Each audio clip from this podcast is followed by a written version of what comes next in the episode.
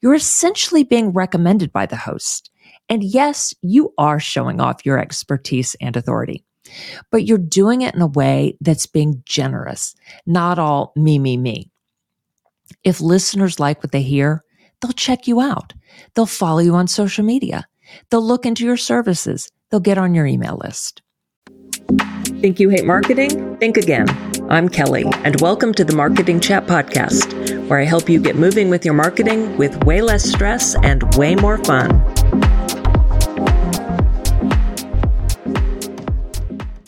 Welcome back to the Marketing Chat Podcast. I'm Kelly. Oh my gosh, it has been ages since I've done a solo episode. And I am sorry to say that this is going to be the final episode of the show. Last October, I started a new podcast called Podcast Launchpad. Its mission is to help women entrepreneurs use podcasting as a marketing tool to boost their authority, expand their audience, and get more clients. Right now, I'm publishing three episodes a week. So it's a lot to do that and keep this podcast going. Plus, I'm a co host at Geek Girl Soup, the film and TV podcast. That one is just for fun, but we do that one every week. I have loved doing this show. I tell you, I was loving it more when I was alternating solo episodes with interviews. I switched to just interviews when I started Podcast Launchpad, and I had already recorded enough interviews to last several months. Well, I published the last one last week. I've been turning down guest requests because I don't have time to do them anymore. And too many potential guests have been reaching out who honestly wouldn't be the right fit for this show. Like their clients are multinational, multi million dollar companies who pay tens of thousands of dollars for their services. Yeah, y'all are solo entrepreneurs and freelancers for the most part. Didn't they listen to any of these episodes before reaching out? Clearly not. So let's talk about that. Today's topic why you should be a podcast guest.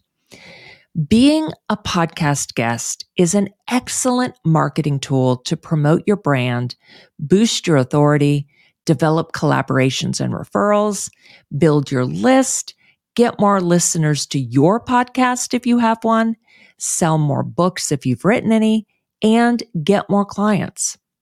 And all of this happens without doing any selling on the show. It happens through having a conversation during the episode, sharing valuable information with the audience, and being yourself. In fact, if you end up selling on the show, the host likely won't publish the episode. Guest appearances aren't putting on a performance. They're about co-creating kick-ass value for listeners with the host. I've had a few guests appear on this show, or I've done interviews with a few guests. They ended up selling the whole time. So I ended up not publishing those episodes. You benefit because you're introduced to a whole new audience. You're being associated with your host's expertise. You're essentially being recommended by the host. And yes, you are showing off your expertise and authority, but you're doing it in a way that's being generous, not all me, me, me. If listeners like what they hear, they'll check you out. They'll follow you on social media. They'll look into your services. They'll get on your email list. Now, podcast guesting is also excellent for boosting the SEO of your website. How? When you're a podcast guest, the host will put a link to your website in the show notes and on the episode page on the podcast website. These are called backlinks. Google loves backlinks. The more backlinks your website has, the more that Google sees your site as a trusted authority. It boosts the domain authority of your website. And backlinks are not easy to get. One common way that people have gotten backlinks up to now is to reach out to other sites to ask to write a guest blog post or article on that site. This is really time consuming. The reaching out part and the writing part. You don't want to send out duplicate posts or duplicate articles for multiple sites. So you're writing or rewriting or tweaking fresh content for each site. And you tend to get a lot of no's when you reach out making that request. In contrast, it's pretty easy to become a podcast guest. Hosts that do interviews are always looking for guests. If you can provide the content and the value they're looking for, if you're the right fit for their audience, then they'll say yes to having you on their show. Now, it is really important how you pick shows to approach and how you reach out to the shows. So, first, here's what you should look for when researching podcasts to be a guest on. First, you want to be on shows that are in your general niche. So look in podcast categories that are related to your business niche. You want the show's audience to overlap with your ideal client. If the show's audience doesn't contain any of your ideal clients, then it's a waste of your time to go on that show. If you're a marketing coach, you don't want to go on just marketing podcasts though. You can go on podcasts for coaches, for entrepreneurs, for podcasters, for small businesses. You get the idea. Next, make sure that the show is active and does interviews. By active, I mean they've published an episode at least within the past month. For me, I don't reach out unless they've published an episode in the past two weeks. And if they do only solo episodes, don't reach out. That means they don't take guests. Next, look at the cover art of the podcast. When your episode gets published, you'll be sharing it on social media and in your email newsletter. Will you be happy to share that cover art or the individual episode cover art that will likely have your photo on it? If not, if the cover art doesn't look professional or it looks too dippy, then don't go on that show. If you won't be proud to share it, don't go on the show. Next, listen to a few episodes. Do you like the host's vibe and energy? Does the host interrupt their guests? Is the host having an actual conversation with the guest? Or are they just asking bullet point questions and then not asking additional questions based on the guest's answer? You don't want the host to be interrupting you, right? And you don't want bullet point questions either. You want a real conversation. You do want the host to contribute to the conversation. You don't want it just a, here's question one, you answer, and then move on to question two, and so on. It's so much better. It's so much more valuable to the listeners when it is a conversation, when the host is contributing. Now, once you've created a list of shows you'd like to be on, how do you reach out? Oh my Lord. I have so much to say about this. I will keep it brief and stay calm. I get so annoyed about this because the majority of guests and agencies that reach out to me do it very badly. I have had very, very few people do it really well. And when they do, I email them back and I praise them for doing it well. I am so grateful when they do it well and I tell them, I give them that positive feedback. Some of what I'm about to tell you may seem really obvious, but people don't do these things. So please jot them down and do them. They will make a huge difference. They will really make you stand out as a guest. I promise. When you email a host or even use a system like Podmatch, which I highly recommend, first thing, use the host's correct name and mention the name of their show. I mean, duh, but people don't do it. So my full name is Angela Kelly Smith. I go by Kelly, as you know. I write in my podcast description and on my website that I go by Kelly. My guests call me Kelly. And yet when people email me, they write, Hi, Angela. They clearly did not do their homework when they researched my show and me. Then, when people email me, most of them write, Love your show. Okay, I have three shows Marketing Chat, Podcast Launchpad, and Geek Girl Soup. Which frickin' show are you talking about? You want to be a guest on quote my show? Then name the show. Even if a host has only one show, first of all, are you sure they have only one show? Second of all, if you are sure, still name the show. Prove that you've done your homework. Okay. Then they don't tell me what in particular they quote love about my show. So tell me, tell the host in your case, one specific thing that you love. Pick out one episode, not the most recent one, but also don't go back too far and find some tidbit to mention or quote. This demonstrates that you actually listened, that you really listened to at least one episode. Now, do not write that you'd be a quote, perfect fit for their show. You haven't talked to the host. You don't know exactly what they're looking for in a guest. So don't be presumptuous that you'd be a perfect fit. Instead, write something like, I would love to be a guest on your show to help you create an awesome episode for your listeners.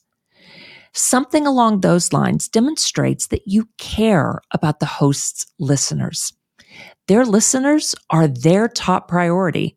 So for that guest appearance, they should be your top priority too. Next, propose one specific topic with a few bullet points for it, like a few takeaways What's the most, what are the most valuable things their listeners will get from it? Just a few, three to five. And make the topic something that they haven't done in about the past year. You can even write, it looks like you haven't done an episode on this topic in the past year. Again, that shows that you've really done your homework on their show. Now, you can give a couple of alternate topics without bullet points or alternate general subjects. I prefer giving specific alternate topics, but it is absolutely essential to promote, to promote, or sorry, to propose one specific topic.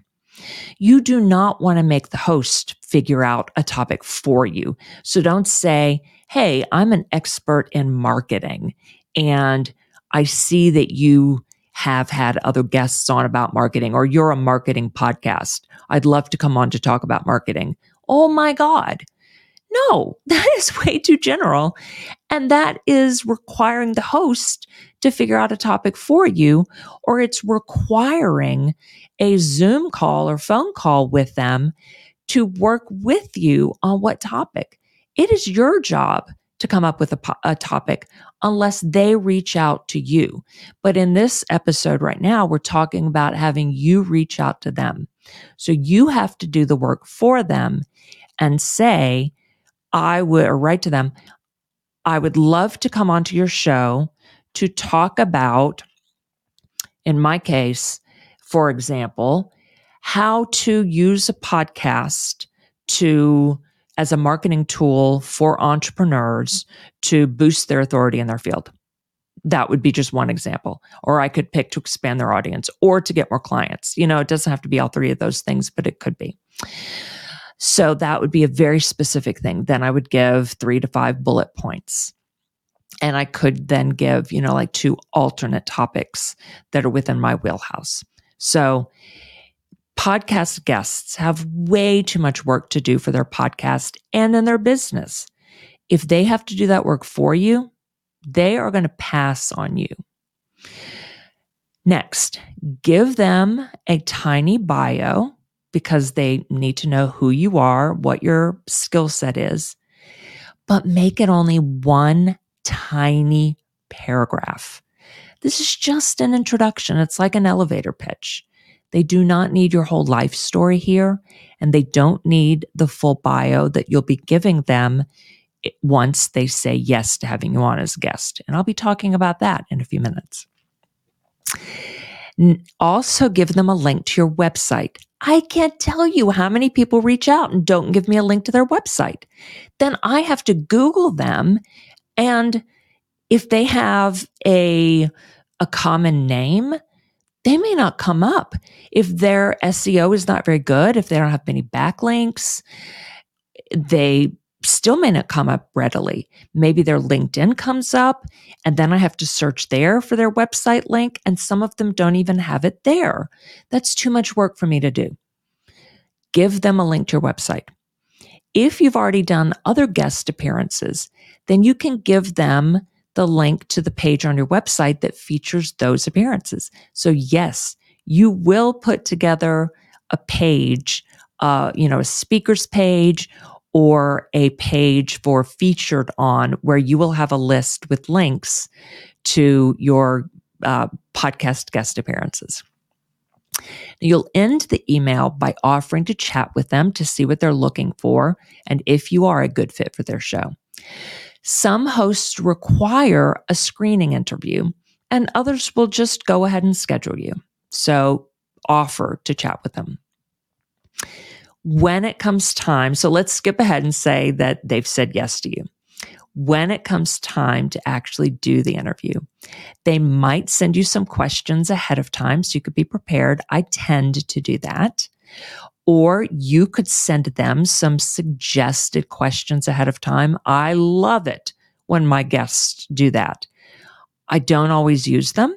And if I do, I totally change up how they're phrased. I put them in my own words. Now, if you send questions ahead of time, do not include any questions along the lines of, tell me a little about yourself. They're already going to ask you something like that, most likely. So come up with some really thought provoking questions and don't expect them to use any of them, much less all of them. Now for your bio. When you give them your official bio for the interview, and often hosts will read a little bio at the beginning for your introduction, keep it to no more than two short paragraphs. I usually edit the bios that guests give me. I cut out a lot of it to edit for length. Listeners, y'all don't want to hear me read a guest's resume. I made that mistake early on. If you've been with me this whole time, you know what I'm talking about. Huge mistake. Hosts will want a photo of you. We tend to put the guest's photo on the episode cover art you want it to look great. You want you to look great on the cover art. So send them a high quality, high resolution photo. And you can send them a couple of options. I've had some guests send me a link to a, a, Google Drive folder that has even a bunch, you know, five, six photo options. Now, what we tend to do is remove the background in the photo because I'm not going to leave your background in to put it on my cover art because I have a format for the cover art. So background gone, and then you're there in my cover art template.